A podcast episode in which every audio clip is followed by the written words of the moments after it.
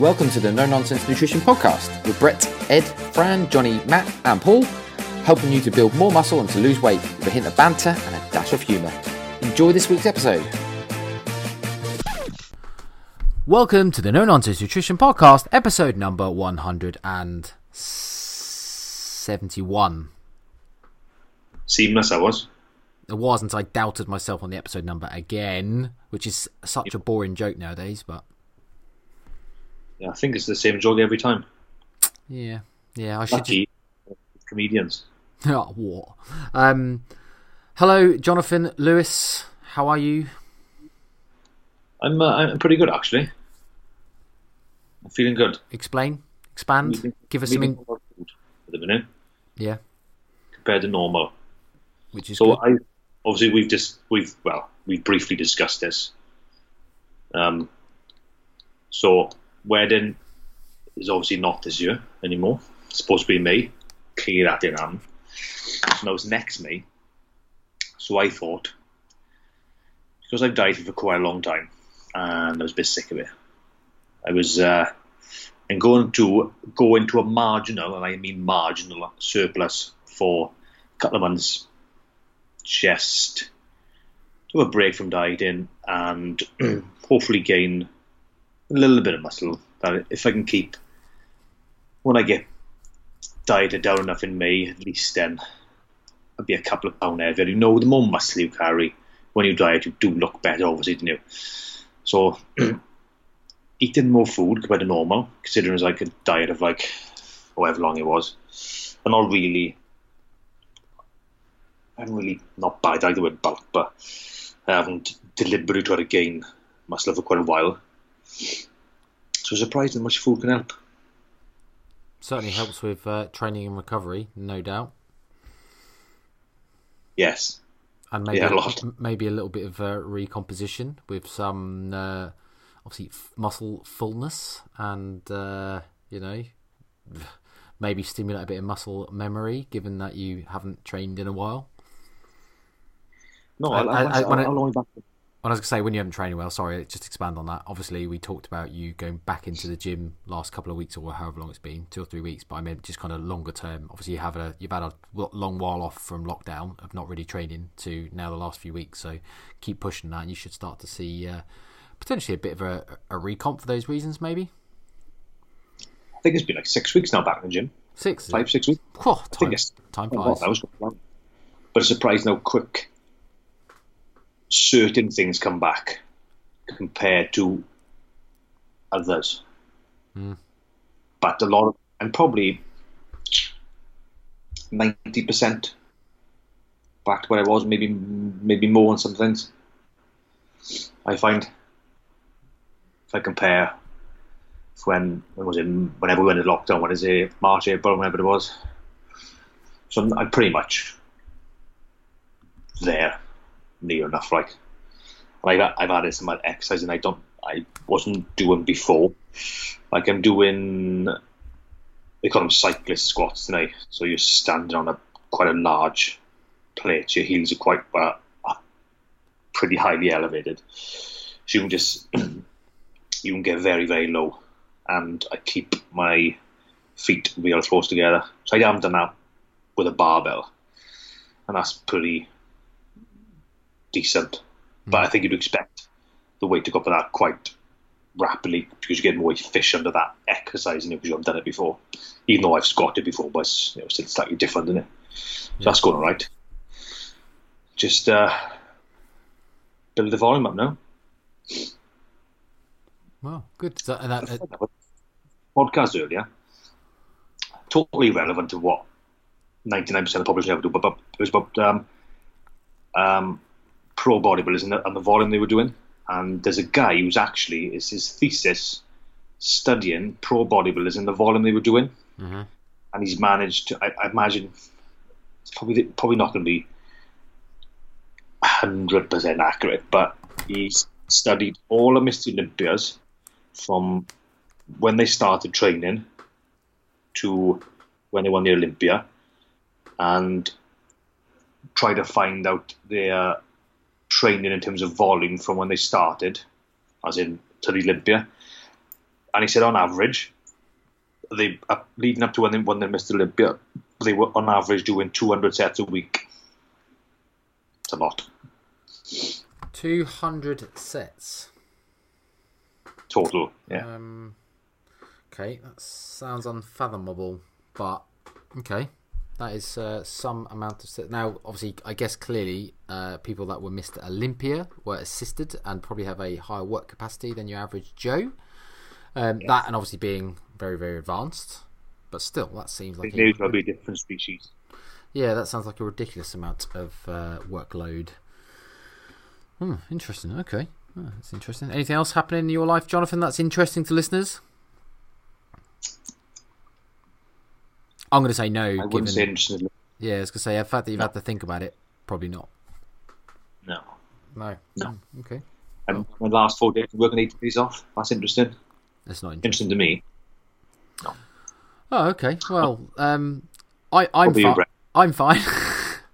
no, uh, no, good. Uh, nothing really interesting for, uh, for me either. Just maybe a training and up nutrition update. Still, uh, well, kind of at the end of my maintenance phase now. So uh, as as we know, just to recap, just because people might like to to understand, um, if they, you know, maybe we've got new listeners, or maybe people just uh, have forgotten because we were that boring in previous episodes they forget what we've talked about. But um, finished my dieting phase, went into maintenance phase to, I guess, compound the, the results of the diet almost, um, and to to try and also kind of avoid any rapid body fat regain or body weight regain really. Um also kind of from a more habitual or a uh, i guess like a consistency perspective going into something like maintenance um can often be uh i guess a nice simple way of transitioning into into a different phase without kind of blowing things. So you know not just physiologically you are primed for weight gain when you come out of a diet but i guess just kind of habitually and psychologically um you also primed primed for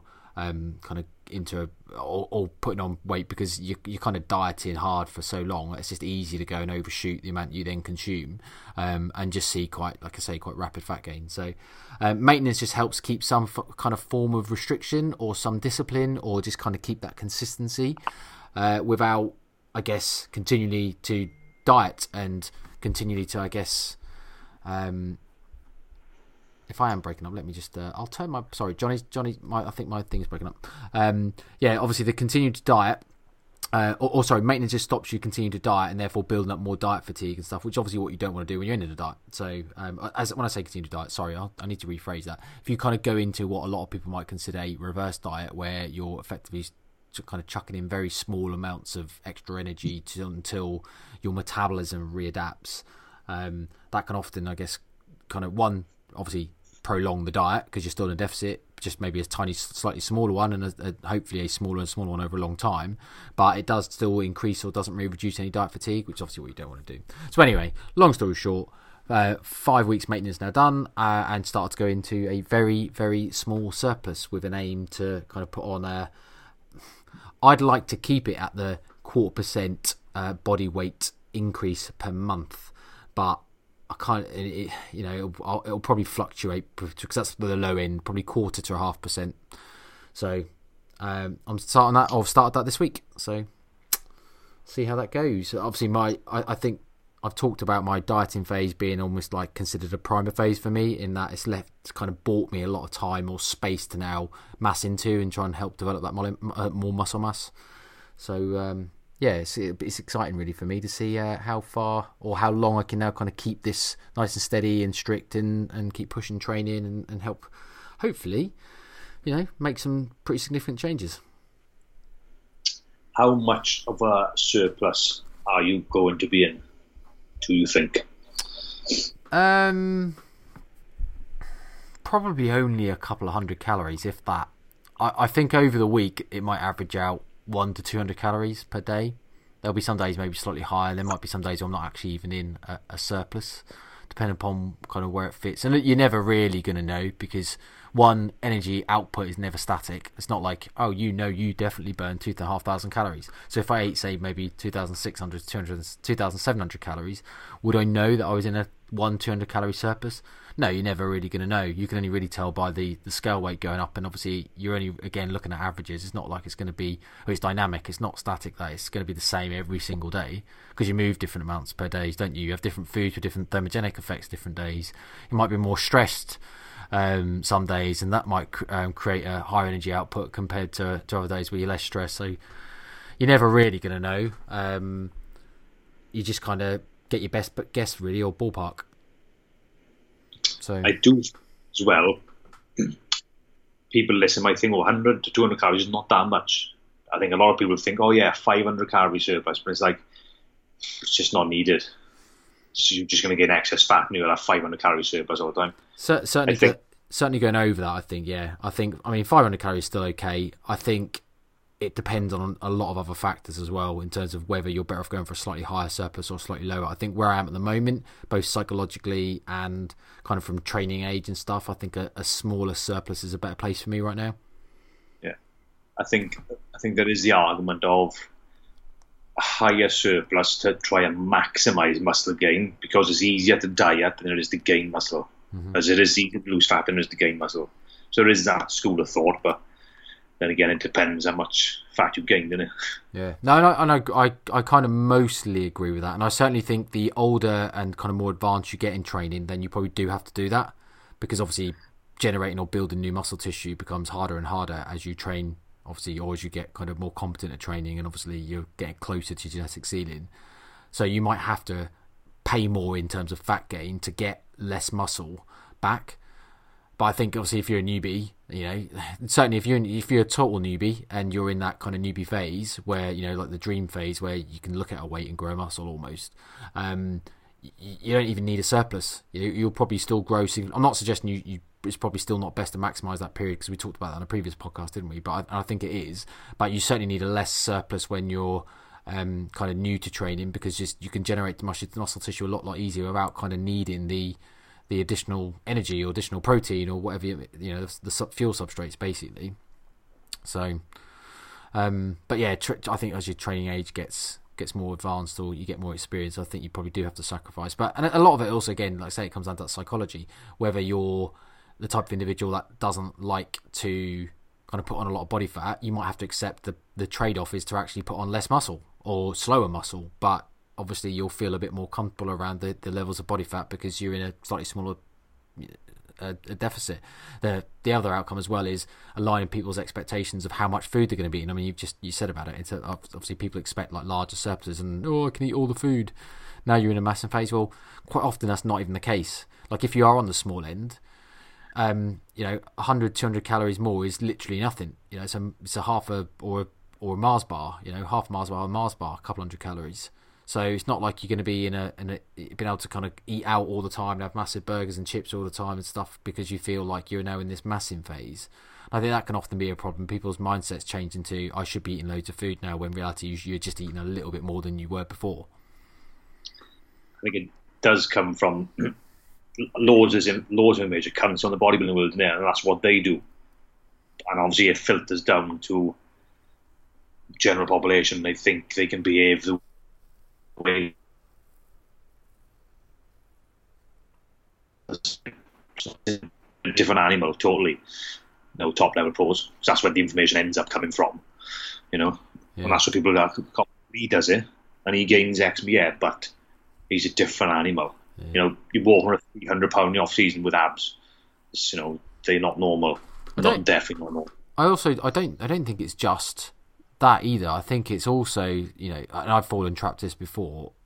You you just expect certainly after dieting as well when you're kind of sick of dieting you diet you, you, know a lot of people get into the the kind of the fitness lifestyle because they want to lose weight not necessarily because they want to lose muscle uh, sorry gain muscle now obviously a lot of people do but i would say certainly from my experience and maybe it's just the types of clients we trap but more people kind of get into the fitness lifestyle to kind of because they're overweight and they want to lose weight than that kind of I guess underweight or kind of lean individuals that then want to build muscle. Um, clearly, there are both, but the the former, the ones that are getting into to, to lose weight, they diet for so long that and obviously they they kind of get used to a, such a, a, lower energy intake and kind of all the dieting lifestyle you have to do.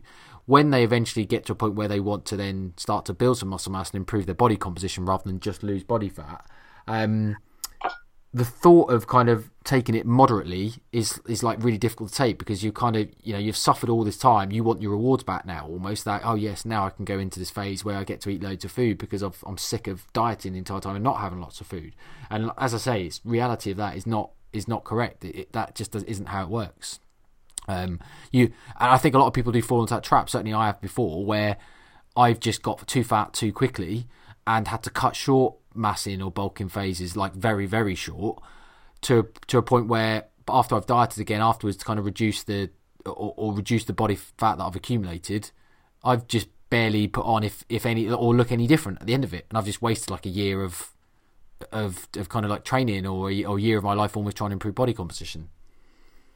Disheartening.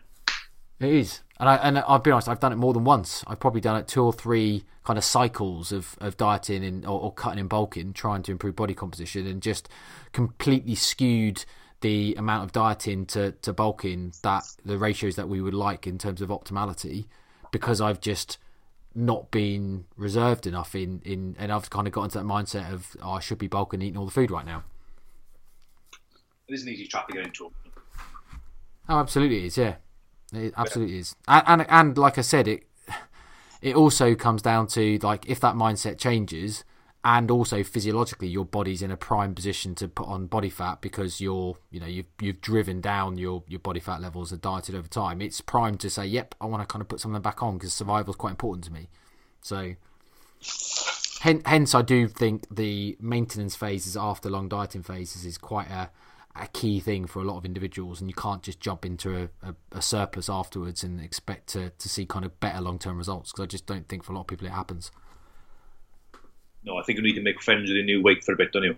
Yeah, exactly, and that just, as I say, just compounds the behaviours and the kind of things that you need to do on an ongoing basis. Because if you go back to eating as you did before, or you kind of go back to eating, or sorry, you go to a way of eating that's just, as I say, a bit gluttonous or, or way over and above the types of energy consumption that you really need, you will just get too fat too quickly. You'll just go back to how you were before. It's you know, it's logic really. Um, and it kind of like that brings in question something I spoke about to uh, a, a client um, this week around dieting for holidays, and ideally you'd have a maintenance phase before you went on holiday for those that kind of diet before their holidays, um, because all of those things I've just talked about in terms of the psychology and the physiology of of what dieting does to people, it primes you for kind of weight regain. Now, if you're primed for weight regain, the last thing you want to do is just go away and get chucked in the middle of a, an all-you-can-eat buffet on holiday, because that will will inevitably not res- for most people will be very difficult not to then kind of undo or damage a lot of the and I, I suppose I shouldn't really use the word damage because you know putting on body fat is not kind of damage or or kind of um, we don't want to associate moral things to body body composition I guess but for want of a better phrase you kind of like undo all the good work you've done um, like very quickly on holiday. And then it does leave people disheartened it does leave people unmotivated and think why do they they bother well, yeah, it does. But it, yeah, spend you spend all our time dieting, yeah, and then it's all undone in a fortnight. Yeah, well, a week for a lot of people. I mean, yeah. it can quite easily be, you know, you lose 15, 20 pounds before going to going on holiday, and you get on holiday, and as I say, drink all the alcohol, eat all the buffet meals, you know, four times a day, three times a day, or whatever. Um, and you can easily put on 10, 15, 20 pounds in in even well a week or a fortnight quite quite easily. It I, does to never get too fat because I think people get into the thing of I'm shredded now once and just get fatter again, just get fat again. Whereas if you say you've got I don't know single digits, if you're lucky enough to get down there, if you never went above 15, 16, which should be fairly achievable, then you never need to diet that hard to get in decent condition again. Because you don't need to go abroad at 7% body fat do. If you're 12 to 14% and you've got a decent amount of muscle mass, you're still going to look good. Mm-hmm. Yeah. I mean, you get into that extreme just to go on holiday. Like single digits is just not. No, if you've got if you're around ten percent with decent muscle mass, you look good. I think there's something to be said for that. Yeah, I think like I don't think there's there's much need for most, as I say, to put on a huge amount of body fat unless you are kind of you know at that extreme ends of of close to genetic potential, high training age.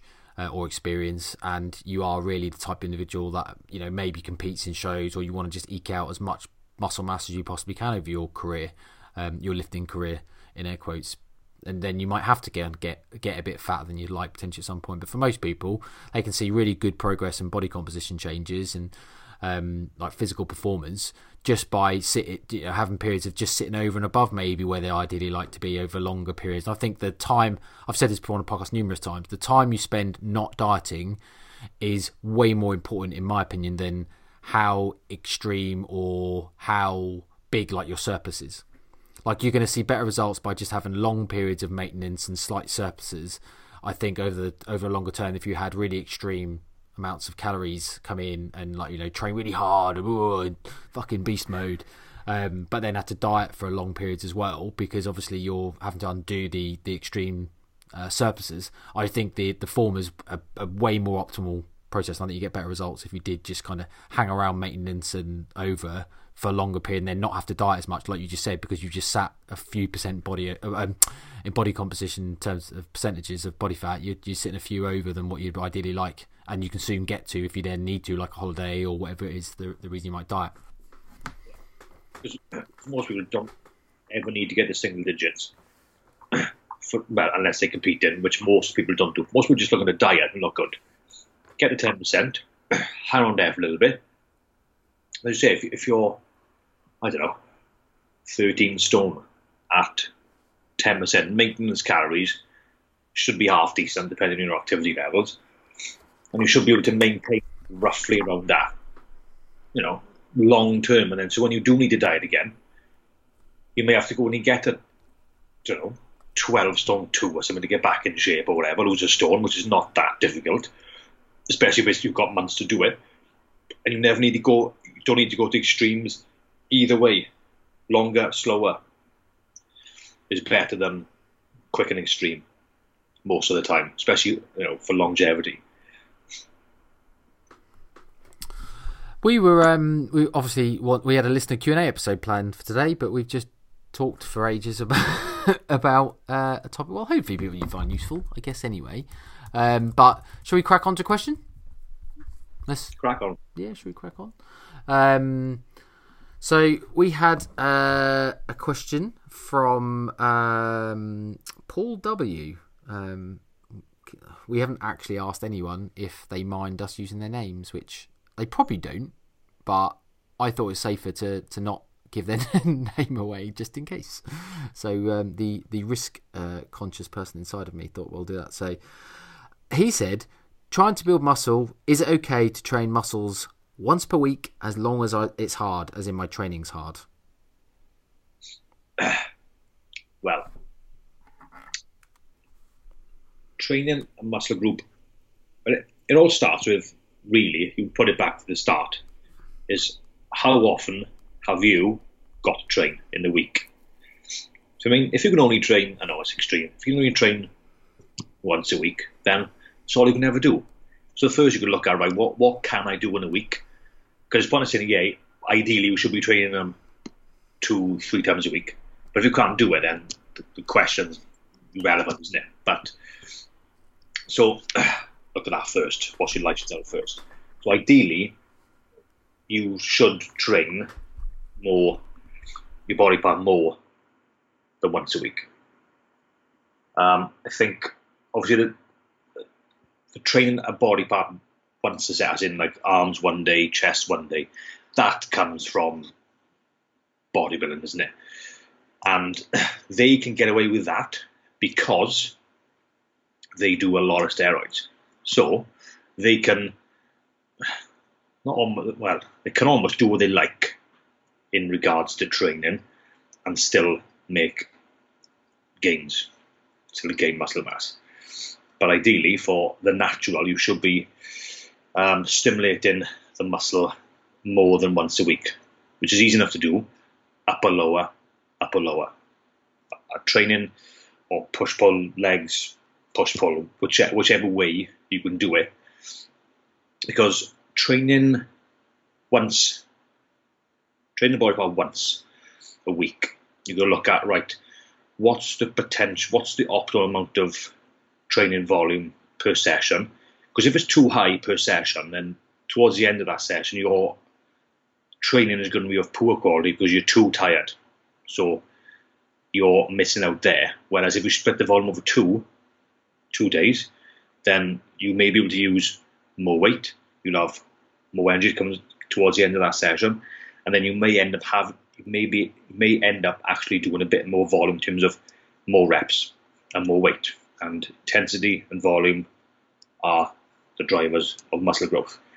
Because if you look at between 10 and 20 sets per body part is in the ballpark of where you should be per week, then okay, you, you could probably do 10 sets of legs in a session.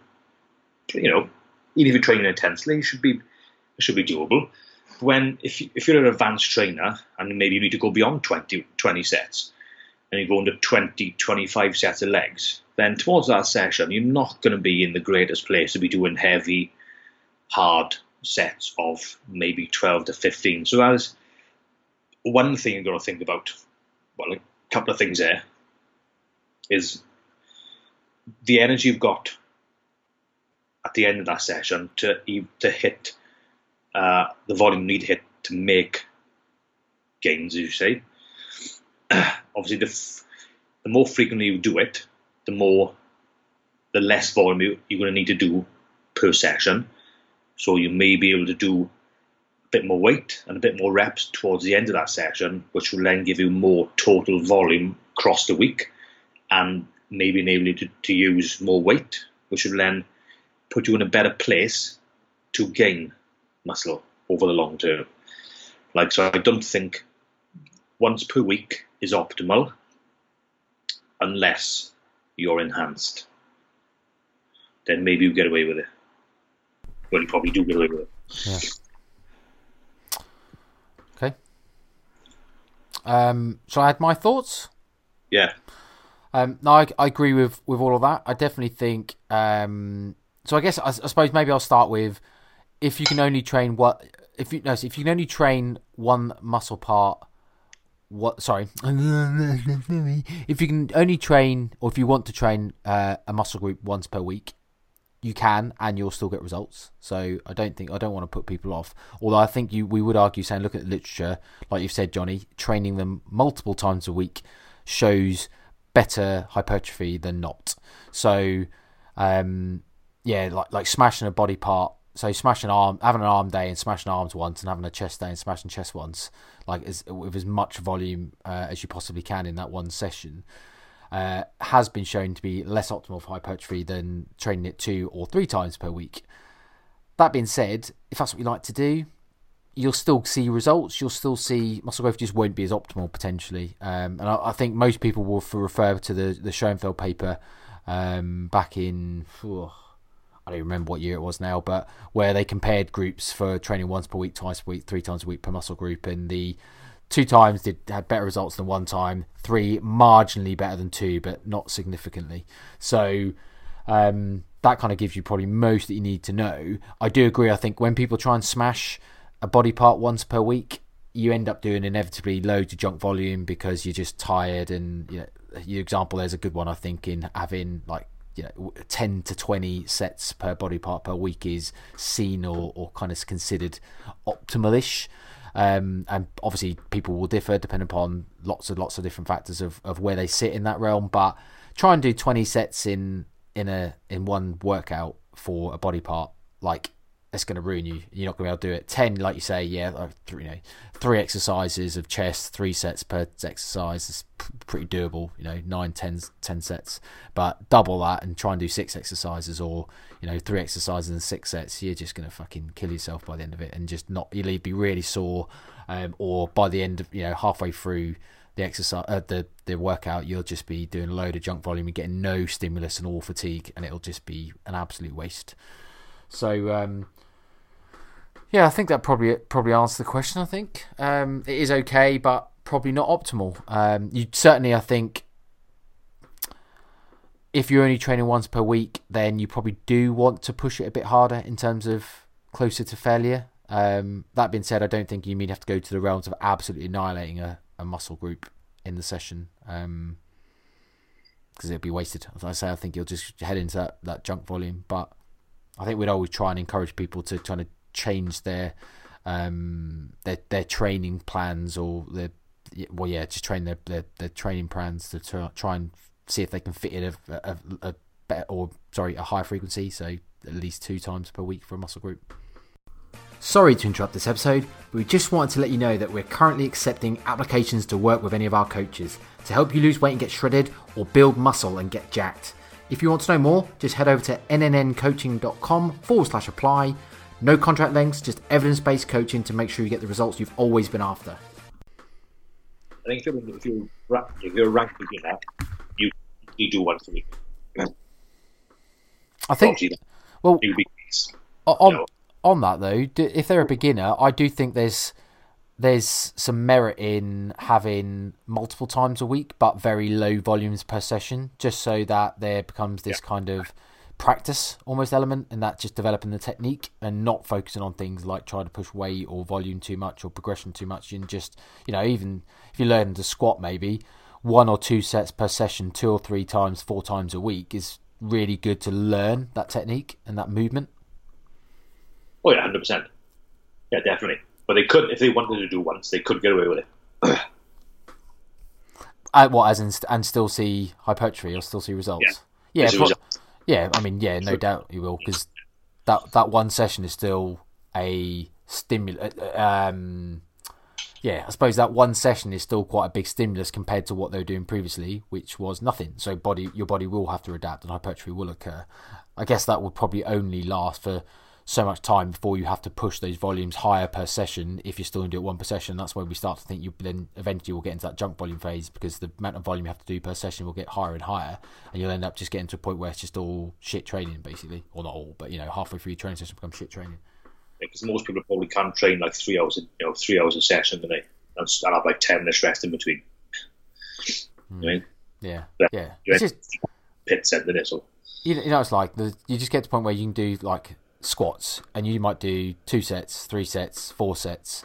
You start getting five sets or six sets, and your last sets of those squats are absolute dog shit. And then you try and do another exercise the next part of that session, and it, again, it's just oh, I've just got no energy. I'm tired. I'm fatigued from all those squats, and you just put it through, just going through the motions and, and just doing junk volume, and you're not really creating a, a, a high stimulus for muscle hypertrophy like you want to. You're just doing junk where you you know you're just going through it but not actually creating any type of disruption or stimulus. Yeah, I think if you are if you are a very advanced athlete, like that, if you've got very advanced training, then you you probably do have to do quite a lot of volume per session, even if you are doing two sessions a week. I mean, so but but obviously, if you've been training twenty years, you I would say you could probably do twenty sets of workout, and get through it without, you know, form suffering too much. So, you know, another question whether you can recover from that all the time. But you can probably do it in, uh, you know, obviously, if, if your training is periodized, you probably could hit 20 odd, 20 plus sets per body part now and again. But obviously, for any beginner, or even intermediate doing 20 sets per workout is probably going to see you overtrain. That's without the junk volume, even even thinking about that. But even recovering from that sort of stuff isn't. It's probably not going to happen over the long term. No, agreed. Okay, I think um, nothing more to add try and aim for more than once is all I would say if you can. But if you enjoy it once per week and you enjoy just ruining one body part, then you know you can still do it. You'll still see gains. Um, question from Alan Howard: Will I lose muscle dieting if I don't work out? Yeah. yes, I imagine there's a bit of context you want to add around that, Johnny, because I, you know, it seems a bit black and white that answer. Well, do, you, do, do, you want me to answer? It sounds like a mouthful of something, and I hope it's food. It's um, it's a very bro, five percent mince and uh, jasmine rice. Oh, lovely. I had uh, five percent mince for tea tonight as well, but it was five percent pork mince. Oh, actually, no. It, sorry, it was it was pork mince, five percent fat. If it's five percent pork, I want to know what the other ninety-five percent was. That's not what I meant. Uh, but yeah, we. Um, I had that. Yeah, it's lovely. So I had a stir fry with stir fried vegetables and um, randomly some garlic herb potatoes. Not that people need to know that. Um, didn't really go together, but I still enjoyed it nonetheless. Um, yeah, okay, I'll answer this one, Johnny. Uh, it sounds like you're eating, so I'll let you go. So, will I lose muscle dieting if I don't work out? The answer is going to be, well, it depends. Um, but you are you are at more risk of losing muscle in a deficit than not in a deficit because your body needs to obtain substrates from somewhere. It will recycle protein, uh, and obviously, and in a deficit, we see higher rates of muscle protein breakdown and lower rates of muscle protein synthesis. So you are very much at more risk. However, in most individuals, the risk is quite low, and by by most, I mean probably anyone that isn't very very lean.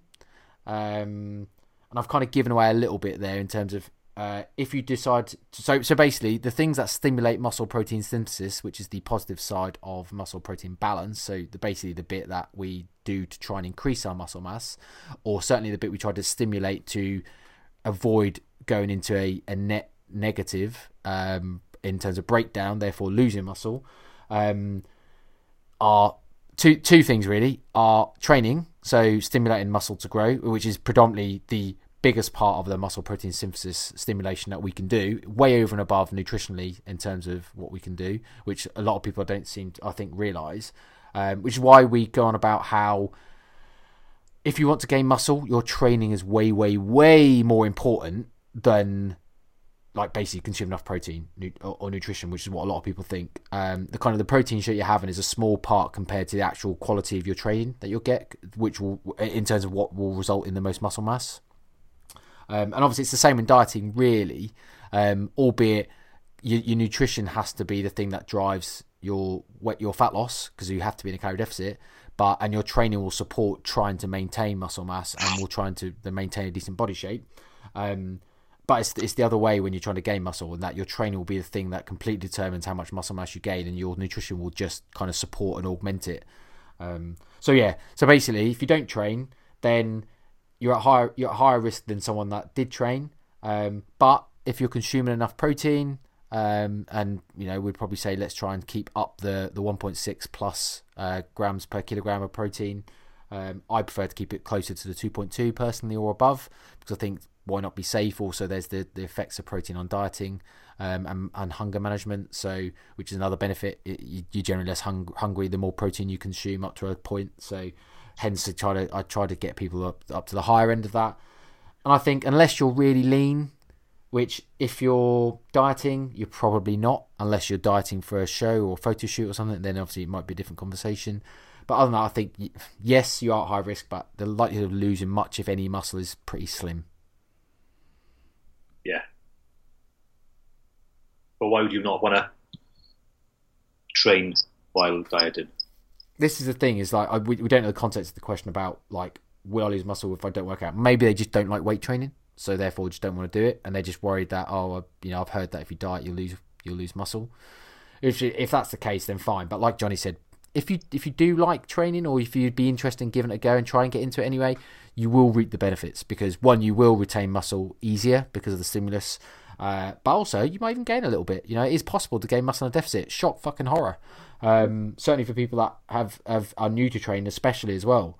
So um, yeah, why not do it? There's also a load of good health benefits to, to weight training, not just um, physio- physio- physiological. No, that's not right. Not right. Um, not just muscle physiology. Especially as you get older. Especially when you get older, yes. Stave off that sarcopenia. Yeah, don't want that. No, definitely don't want that. Um, cool. Anything else to add? Should we move on to the next one? Move on. Okay. Question from Rachel O'Shea. I think that's how you pronounce it. Um, S H A E, not E A. Hmm. Shy? Share? Okay, let's go with it. Um, sorry, Rachel, if you're listening. Uh, how do you get the calories right to slim down but still build muscle? You can have this one, Johnny. You, you should even though obviously you, you can, you can gain muscle in a deficit, you know, but I think you should make them two distinct phases, right? So you need to look at that first. You need to look at the long term goal. What do I want to look like, or what weight, roughly, what weight I want to be? What's that, whatever, whatever it is, isn't it? So you go right. My plan is to be whatever, eleven stone at ten. I don't know whatever. This could be male or female, right? But no more likely. Let's go with a female, right? Let's go. I want to be fifteen percent body fat at nine stone, whatever. Long term. So you've decided, right on. I need to if you decided you want to diet first, so you need to work, obviously work on your calories. there are quick ways of doing it, but the easiest thing to do is just track calories for a week accurately, weigh yourself. It's, it's a bit more complicated for females because obviously you've got the menstrual cycle, so you're probably better off doing it across a month or so, even even two months, so you can you can compare month to month rather than across a week for a man is pretty it's pretty easy, but for a woman for a woman, depending on what the cycle is doing, can be it is more uh, it will fluctuate hugely. But anyway, establish your base calories. So if you're maintaining now on whatever two thousand calories, then obviously you need to reduce that by let's say three hundred to start and see where you go. And then you need to be in that deficit until you reach your goal weight. But what a lot of people will find is they are extremely light when they're very lean, lighter than they ever thought they would be. This is always the same, especially in men, because I think men think they're going to be bigger when they ain't. So then you need to, uh, then you should move in to a distinct massing phase. But like Brett said at the start of the podcast, when you get to whatever weight you're at that that you're comfortable with, then you need to maintain there for a while, make friends with that weight, and then go into a a marginal surplus, maybe 100, 200 calories, and keep monitoring weight as you go. Obviously, and doing this bulk or mass, uh, you will ideally need to be increasing volume over time in, in the gym and intensity. Uh, by intensity, I mean weight on the bar. So you can try and gain as much muscle as you can. So they do need to be in two, I think, in two distinct phases or even three distinct phases. You might do a diet to get excess fat off, a slow, long mass where you get as much quality uh, masses as you can, and then diet back down to where you were before, but hopefully a couple of pound heavier so you look better or even a bit leaner than before. So yeah, they need to be in two distinct phases and you need to make sure that during the dieting phase your intensity is kept as high as possible in the gym, as in, you know, weight on the bar. Don't go from six to eight reps to 25, 30 reps.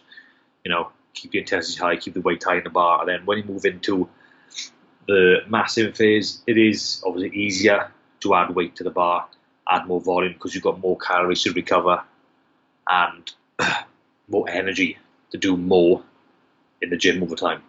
So I wouldn't, if you're dieting, I wouldn't, I wouldn't look to gain muscle at the same time. You look to, to diet, get rid of the fat, and then go into a distinct phase of trying, of deliberately trying to gain muscle over the long term.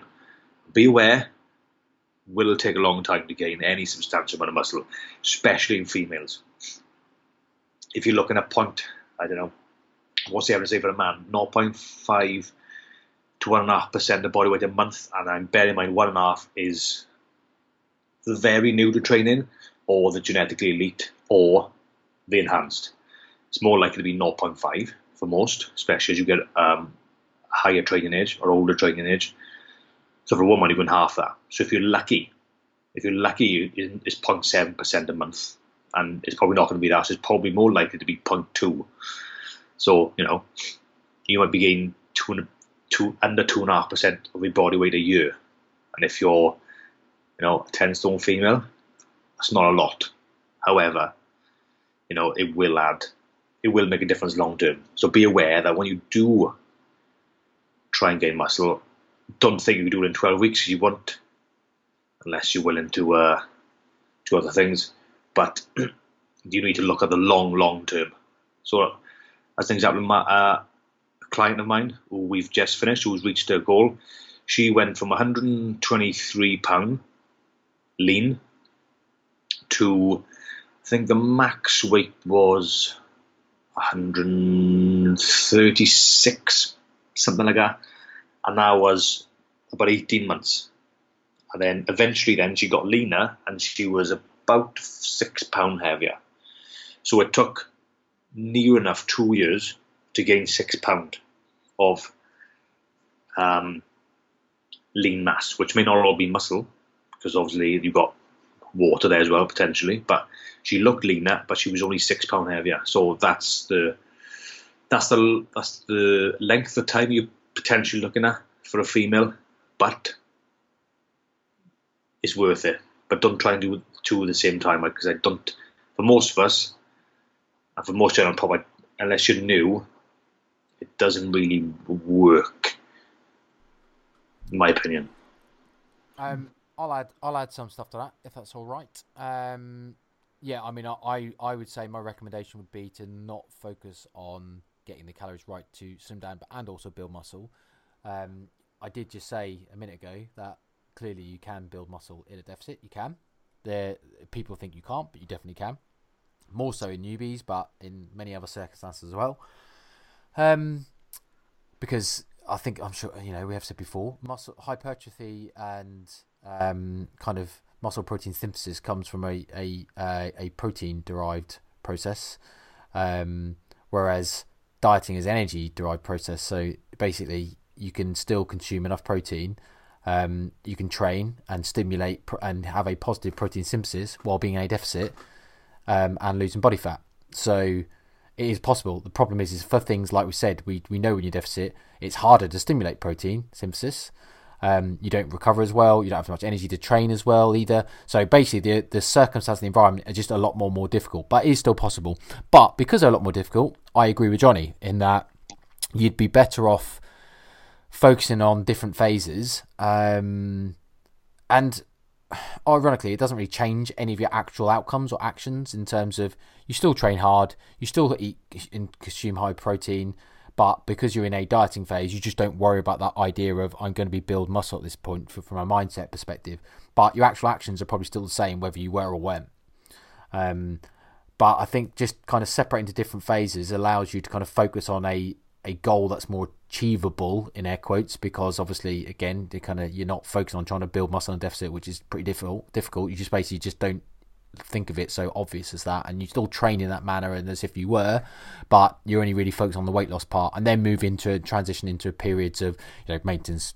You know, we'll leave that bit for now, but we've we've, discussed, we've discussed the benefits of maybe having a maintenance phase in between, but go into a gaining phase where you then can focus properly on the hypertrophy and muscle gain aspect um, in longer period, and you'll see, I think, better results having these this phasical approach of dieting and cutting than it would be to try and kind of either gaintain or you know actually just try and gain muscle and deficit and body recomp at the same time. I think it's yeah, it's a lot more difficult doing it that way. So, what I will just say about the women thing, or the female thing, I should say, in terms of, I don't think, I mean, females can grow muscle probably at the same rate as men, as far as I'm aware. I'm pretty sure the research there shows that. Um, they just start with a lot lower muscle mass uh, than men because they obviously they don't kind of go through the same puberty phase and, and see the same developments that boys go through when they when they kind of reach the, the, the hormonal changes in free puberty and then develop larger larger amounts of muscle mass. So you do tend to find that women though when they start their their lifting careers they just start with a lot lower muscle mass generally than what men do, which means they're just obviously at a bit of a or men are at a bit of a head start. But I think the actual rates of muscle they gain are quite similar to men even though things like you know there's this stuff about oh women have got so much less testosterone than men so they can't grow muscle. Actually i think that's not true. I just think that it's just obviously takes a lot of time to get to a point where they look as muscular as men because they start with a lot lower uh, amounts so.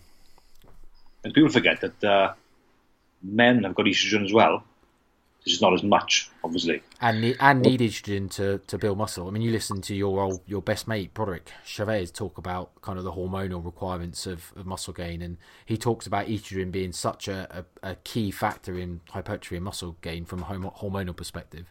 I don't pretend to understand. I'm not going to lie.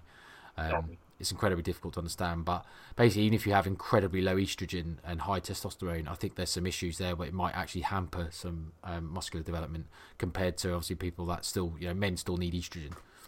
Yeah. Apparently, apparently, estrogen is is involved in men's sex drive. Yes, um, isn't that? I I've got a feeling. Actually, I don't know. I listened to a podcast with him on quite recently, actually, but it was an Iraqi nutrition one which was quite old, like it's probably 18 months old. And he was talking, and he's probably just repeating maybe the same content on other ones you've listened to as well, I guess, because unless you're going to tell me you've listened to that one. But yeah, I remember him. He was talking about how a lot of people that are assisted have rampant sex drives when they kind of use or kind of use hormone derivatives of estrogen because it just gets them like super randy. Yeah. Which is you'd think that his point was is like he he liked to bring it up because most people think it's the opposite. It's the testosterone when it's actually not. No. So also with the higher testosterone you've got, the more estrogen you've got as well. Yeah. So yeah. Oh, okay. Yeah. Um, I think we've got time for one more quickly. Um, how to keep motivation up from Jack Hayward. Right then. Motivation is fairly important. However, nobody's highly motivated all the time. It's like if the only time you've got to train is five in the morning before work, you're probably not always going to be motivated to go to the gym, are you? No. However, as long as you are consistent with it, as in not be, oh, I'm, oh, I don't feel very motivated this day, but you go anyway. You might have a, you know, a shitty session. Fine but at least you did the session. And if you and if you relied on the motivation, you didn't go at all, then you've, been nothing. You've been no gains at all. So motivation will come in stages, and depends what's happening in your life. You could have work stress. You may not be motivated to go to gym and smash it out. But then other times you might be on holiday from work. you've got no stress, or you got in a happy time in your life, whatever and you can go in there and you can smash stuff to pieces, and it's enjoyable. So people shouldn't rely on motivation because I think that's a lot to answer for. I'm not very motivated, I won't start. Don't worry about motivation, just be consistent over time because motivation is not what produces results long term. It's always consistency. Do you think people who've been training 20 or 30 years who are in phenomenal condition, probably in their 40s now, maybe 50s. Do you think they're always motivated every day to go to the gym? No. But they consistently get it done over the long term, and that's why they look like they do. Very good condition. People do aspire to be like them. It's like top bodybuilders, they don't start off 20 stone with abs today. They're consistent enough over the long, long, long term. People forget that the top Olympians in the mid 30s, sometimes 40s, who've been training 20 odd years. They're not motivated every day. However, they've been consistent for a long, long time. So don't focus too much on motivation. Focus on just getting it done, even if it's not as optimal as you would like it to be. Be consistent, and that is what's going to get you long term results, not massively high motivation. Some people get motivation all the time because they love the gym and maybe they're in a position in their life where they've got enough money to not work and that's all they need. That's all. That's all they like to do. So fair enough. They probably have good motivation all the time because they might not have outside stress, and it's fine for them. But a lot of people are not motivated all the time, but they just got to get it done. I think that's uh, about it for my uh, opinion on that. No, I, uh, motivation. The thing is, you, I don't. The question itself is I get a bit futile, and you've answered this already, really. But I'll just expand on it in that you can't keep motivation up, really. um, unless you kind of, I don't know if you ever heard this quote, but I think this quote I've heard before. It says like motivation is like showering. Obviously, at some point it ends. You got to do it daily, almost, or like I can't remember something. I butchered that badly, but basically, like saying like you get you get dirty, so you got to keep showering, and obviously that becomes tired, tiresome. Keep trying to be motivated, but obviously the point you've made is that a lot of people like great motivation is great in the short term you know it gets you doing stuff but you've got to then start to develop the doing stuff into habits and consistency because that's the stuff that will get you doing things over time the consistency and the habits and the behavioral change where motivation is gone because motivation won't be around forever because motivation doesn't last. Um, you know you watch a youtube video of mr olympia's all fucking lifting out hey guys son i want to get to the gym i want to push a load of weights? And that's great for a bit but you keep doing that and it's like mm, that's not really that motivating anymore. Bit boring now. Uh, can't really be bothered to train today. And, uh, and like uh, the thing is that the people that get results are the people that go when they're not motivated. And they go because they developed habits and they developed consistency where it's a case of you know i just train. I don't think about it. I just go whether i enjoy it or not. Or um and i think we're probably well certainly i'm in that position where i am the type of individual that it's part of my lifestyle now where it's like a reflex. It's not even i don't even have a second thought about whether i train or i don't.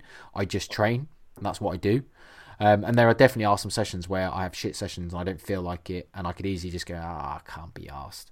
But because it's kind of like, well, it's too easy if you don't go once to not go 20 times, I just go anyway. And normally, I actually feel better after I've gone. I usually, even if I think I'm going to have a shit session, because oh, I can't be bothered to train, more often than not, I'll actually go, I'm so glad I went because I had a really good session and now I feel like really motivated again afterwards, or I feel like good rather than motivated, I should say is the word. I feel good after going. Um, I, I, I, I mean, there's some things you can do in terms of like we talk, well, certainly I do in terms of kind of like motivational interviewing type techniques that you might use with clients and stuff, and kind of using the wider term. And you know, one of the big things is autonomy. So we, uh, as a coach, I'll always try and involve some level of autonomy with clients, for them to kind of pick their own exercise sessions or you know their own food choices or something along the lines with some guidance where they have some involvement, so they feel like there's some autonomy there.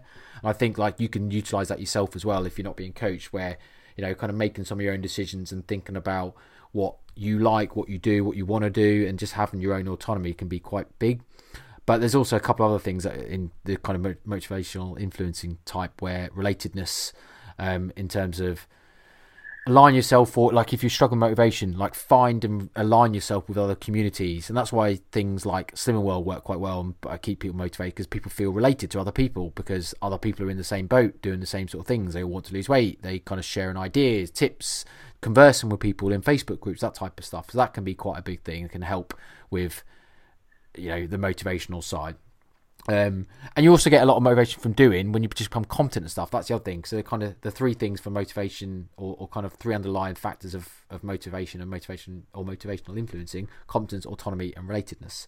So you know the competence side is just feeling like actually I'm suddenly getting good at something. That's quite motivating itself. So you can kind of utilize that as well by going and feeling like you know you've achieved something. You start to develop some skills. Um, I think that'll all result in better better motivation in the longer term. But like Johnny say those things all align intertwine with behavior change, like ha- like um, well yeah, behavior change, lifestyle change, all those types of things. They're not they're not just these like tips and tricks to like continually stay motivated because you won't ever continually stay motivated. It will be a case of actually you'll you'll just end up developing these habits and being consistent consistent on stuff regardless of motivation. And motivation motivation just becomes a, a non-factor. Yeah, hundred percent nothing to add on really. Good. Um, I don't think we've got time anymore. We've got a nice little list of questions here, which so I quite enjoyed this little listener um, question, listener question type format. So we'll revert and do a few more of these again. I think we've obviously done quite a few in the past like this, but we've we've avoided listener questions for a while because of guests and, and, other topics. So let's come back and do some more. It's got a good list like here. Yeah. Um, right. Well then, Jonathan. Um, on that note, uh, let's say goodbye to people. But before we do, uh, Johnny, you have spots for coaching. So if anyone wants to get in touch, if they want to kind of have a free, no obligation consultation to see how we can help, please uh, email info at nncoaching.com um, or contact either myself or Johnny anywhere on the socials. Um, don't forget your cheese, NNN10 for your discount as well. Don't forget that. Always buy your cheese. Yeah. Definitely helps with your dieting. Helps with your massing with all the protein gains. and it's nice. And it's nice, yes. Um, we don't promote stuff that we don't enjoy and eat ourselves. So um, No. yeah. On that note, shall we say au revoir? Uh, yeah, au revoir. Au Have, a, have a good. Uh, uh, the have a good. one. I would. I want. Some, I want something more fancy, mate. Like like some sort of foreign language. It's not have a good. Arrivederci. Arrivederci. I like it. Right. Bonjour. Thanks for listening to the No Nonsense Nutrition Podcast. We'll speak to you all next week.